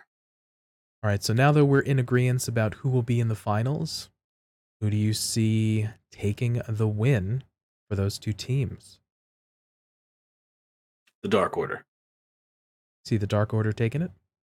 Yeah. A little bit of chaos thrown in there. Um, I feel like it could be uh it is probably going to be the elite, don't get me wrong. I just feel like it- with them coming in and then waiting for Kenny to bring this this sort of trios title in, it's foregone conclusion that they're the ones to get it.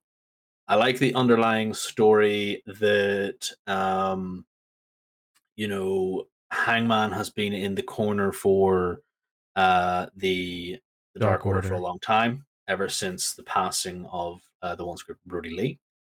Um, so you know he has been a sort of really good friend to them, and there have been occasions before where Hangman hasn't really made you know made use of them or relied on them or done anything. And whenever this trios title uh, thing started, we saw a really cool interaction where the Bucks came in and was like, "Will you be our trios partner?" And he said, "Look, no, guys, I'm I'm going to stick with the Dark Order here. They've been my friends. They've been through, you know, they've, they've I've um I've relied on them for for a lot, and you know they've been there whenever I've needed them, et cetera, et cetera, et cetera. So that was really cool to see, and I was super stoked for that interaction. So it's really going to be one of those that um the elite are going to come out. You're going to have that pomp and circumstance. You're going to have an amazing entrance. Kenny's going to come out and look a million bucks, and then you're going to have the Dark Order come out with Hangman Adam Page, and they're going to be dressed in cowboy stuff, and you're just like, yes, come on, boys. Um, and it's, I believe it's uh, Vance, Silver, and Reynolds, right? That's the that's the trio that they've went with. Yeah, Uh, John yeah, so, like- Silver, Reynolds, and Preston Vance 10. Yeah. Preston Vance. Which, by the way, I like the fact that they're now calling him Preston Vance as opposed to just Ten. Like they're giving everybody their names. They're sort of maybe moving away from that. Maybe we'll see him uh, someday without the mask. But I do like this sort of Slade style mask. Besides the point. Um, like I, I would love to see them all come out with with the chaps, with the, you know Preston wearing the cowboy hat over the over the mask. Um, just it would look so good. It would I would love it. It would make me smile from ear to ear. And um yeah, for for Hangman to come out and be in their corner, whereas the elite have uh Brandon Cutler and stuff, you're just like, okay. We we know what way this is gonna be. So you're going with a Dark Order, taking the titles? Yeah. Just for the feel good factor. Um, I feel like that this is the way it should be uh, for me for the feel good factor. I feel like everything's leading toward the elite taking the win here. With all the whole conjecture of, again, Tony Khan kind of waiting for Kenny to be healthy again to kind of come back. It almost feels sort of apropos for them to win it. So I do like everything you mentioned, and it'll be there'll be some story beats within the match. Again, Hangman should be at ringside for the Dark Order, and there'll be, I'm sure, a triple down or some point, and Hangman will try to rally the troops and everything, and I'm sure there'll be almost like uh, a piece he's up on the apron, and they they go and swing him into the ropes, and they try not to hit him, and a little bit of distraction, this, that, and a third, but I feel ultimately the elite will triumph over the Dark Order and Yeah. further blur the lines and deepen those roots of the story with Hangman on the other side. I, feel like to add on to the little story beats as well, either Preston or Johnny Hungee are going to hit the buckshot lariat. I would love to see Johnny Hungee do it. Because seeing that little dude with that big arm just trying to hit that buckshot lariat on Kenny Omega of all people, that'd be so good. Um, but yeah, it's it's I wouldn't I'm not gonna be mad at the elite winning. It's what I expect to happen. Uh, but I want the Dark Order to win for the feel good factor and to maybe, you know, assist my cold, dead, shriveled heart into uh, beating one more time this year. Sounds good. So we both see one the elite and one the dark order taking it, but we're in agreement that it's going to be the elite versus the dark order in the final matchup. Indeed. So with that, that again being recorded before Dynamite, those are the 10 schedule matchups. So we both have a sneaky suspicion that AEW, especially on Rampage on Friday, will add more matches. So I'll throw it over to you. Do you have any inclinations about matchups they may add to All Out? I can see them adding two matches. Okay. That would be possibly a that would make it possibly 12. a third. okay, so Yeah, 12 13. Um, with you mentioning earlier on about the Malakai Black, um, House of Black versus Miro sort of thing, that kind of took over my head where we were going to be, um, we were going to be seeing some, uh, we were going to be seeing some more, uh, replay into that. You know, maybe maybe the the the triple match. Um, the aforementioned Punk winning the ladder match and getting the the match there and then. That's a second match that I do 100% believe that TK will do because he's annoying the hell out of me. Um, and a third match could be the possibility of um, just the factory versus Bishamon or something like this here, something on the pre-show. Uh, you know, if if that's to be added, because we all know Rampage is a place for for somebody else. Like we could see, um, because we already have Tomohiro Ishii on on the card. There's the possibility, and obviously, uh, the possibility of United Empire going on to the finals as well. Obviously, we don't think that, but possibility is there. there is the NJPW link up. So possibly Bishamon coming in and having another go at the factory. Fair enough. Okay, I'm I'd be down to see any of those matchups. I'm gonna go with because I gave it away a little earlier. Yeah, because I took them out of the casino ladder match. I feel like House of Black versus Miro, Darby, and Sting on the pre-show. Yeah, I feel like that's gonna be added as a trios match. I feel like because it's still being rumored, I feel like Jon Moxley versus Punk is going to get added somehow. Wouldn't make Mm. sense. You got to give me you got to give me a story, but because it's quote unquote unofficially still slated behind the scenes. So, you get you gave me an actual way to figure that out. So, I do appreciate you for that. But Yeah. those those legitimately I would feel the trios match of the House of Black versus Miro, Sting, and Darby on the pre-show, and Mox versus Punk too, the rematch. I feel like would probably be added. So. Yeah, It's it's just one of those things that, unfortunately, like we said before, we said multiple times now, this is being recorded due to circumstances that were out of our control because PT was already planning to move, and you know, then wrestling decided we're going to have three pay per views this one weekend.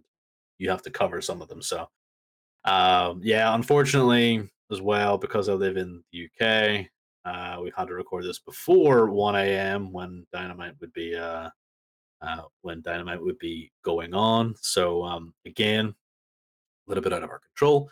So uh, unfortunately, we're not hundred percent sure of all these matches, but those are our three uh, choices for absolute random chaos that TK will probably add it. So again, appreciate your understanding. I'm sure some of these will be null and void, and our guesses will probably be wrong, but that's okay. We're having fun with predictions because predictions, unlike Paul Heyman, are not spoilers. So Yeah, we might not always be right, but we're never wrong, PT. Okay, we're just not right at the time. So those are our predictions for AEW's All Out pay per view coming up this weekend. So if you agree or you have ideas for matchups as well, definitely let us know in the comments down below on YouTube or on Twitter and Instagram. All right, so that about wraps it up for us. How was that for you, brother? That was quite quite the show here. Yeah, it was quite the long one. The uh the unfortunateness of having to cover all of these matches and still having to throw in guesswork. You know, not being able to uh give our whole unadulterated opinion, but merely a guess. Still good though.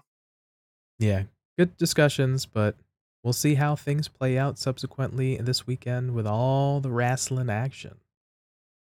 So, for TF Joker, Thank you very much for tuning in and definitely sticking with us. This has been a big one. and for me, Pretty Tony, we thank you for your time.